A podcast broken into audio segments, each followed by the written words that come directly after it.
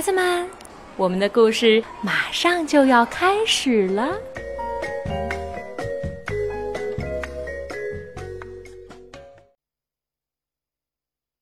小朋友们好，我是叶子叔叔、木木爸爸，我又来给大家讲故事了。今天我们来讲小悟空的故事，是李健编绘的，新疆青少年出版社出版。很久很久以前，在我国的黄海边，有一座花果山，山脚下有一块巨石。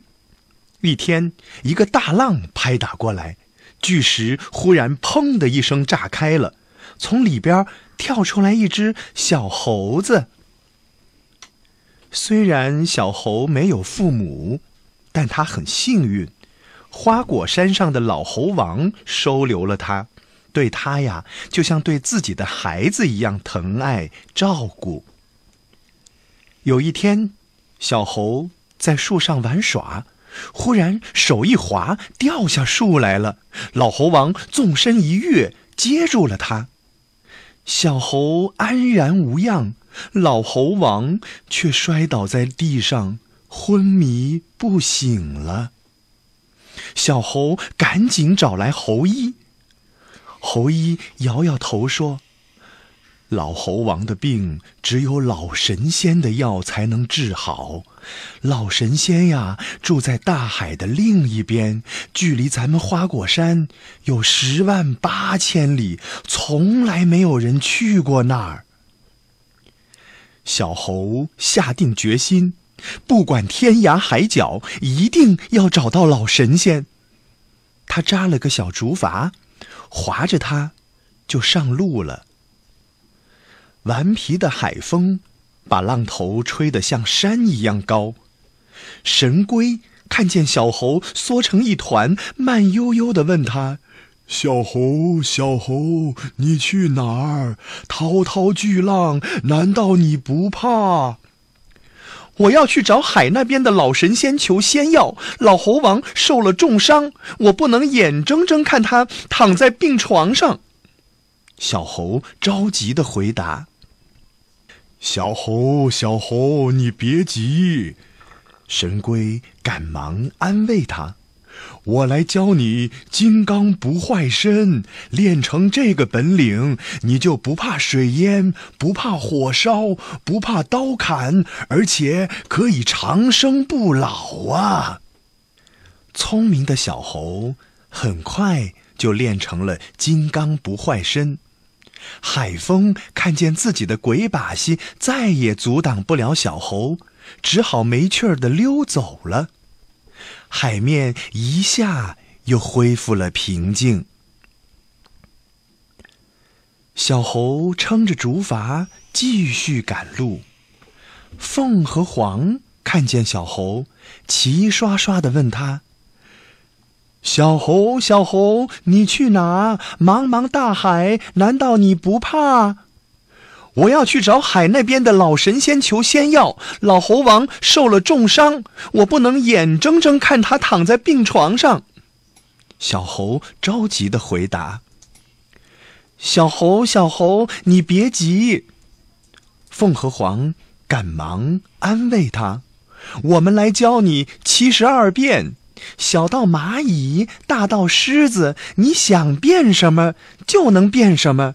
学会这个本领，你就可以变成一条鱼游过大海，可比竹筏快多了。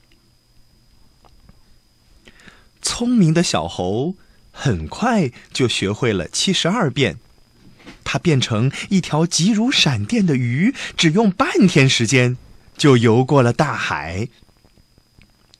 海岸边，矗立着一座高耸入云的大山。小猴吃力地往上爬呀爬呀。龙王看见小猴，笑眯眯地问他：“小猴，小猴，你去哪？巍巍大山，难道你不怕？”“我要上山去找老神仙求仙药。老猴王受了重伤，我不能眼睁睁看他躺在病床上。”小猴着急的回答：“小猴，小猴，你别急。龙王赶忙安慰他：“我送你一根金箍棒，它可神奇了。你脑袋里想什么，它就能变成什么。它能变成绣花针，随身携带真轻巧；也能变成擎天柱，送你直上九重霄。”小猴抱紧金箍棒，嘴里不住的念：“变长，变长！”一眨眼啊，金箍棒就到了山顶上。老神仙呀，就住在山顶上的一座道观里。小猴飞跑到道观里，扑通一声跪倒在老神仙面前。大慈大悲的老神仙，老猴王受了重伤，求您快快想法治好他。小猴，小猴，你别急。老神仙赶忙安慰他：“你的事儿我全知道，我送你一个名字，孙悟空。”先教你学会仙术和本领，再帮你把老猴王救醒。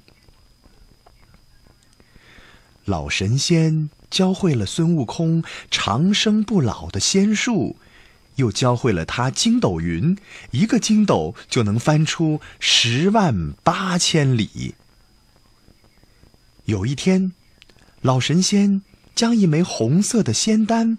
放在小悟空的手里，说：“仙术和本领你都已经学成了，快回花果山去吧。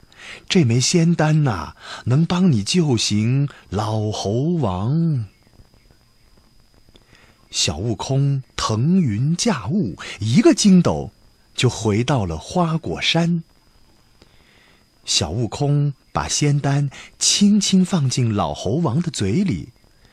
老猴王吐出一口浊气，慢慢睁开了眼睛。小悟空高兴极了，围着老猴王又哭又笑。小悟空不仅救醒了老猴王，还用自己的一身仙术和本领去帮助别人。谁有困难，也都会来找他帮忙。从此呀，花果山上处处洋溢着幸福的欢笑声。后来呀，小悟空就成了名扬天下的美猴王。小朋友们，今天的故事就讲到这儿，咱们下次再见。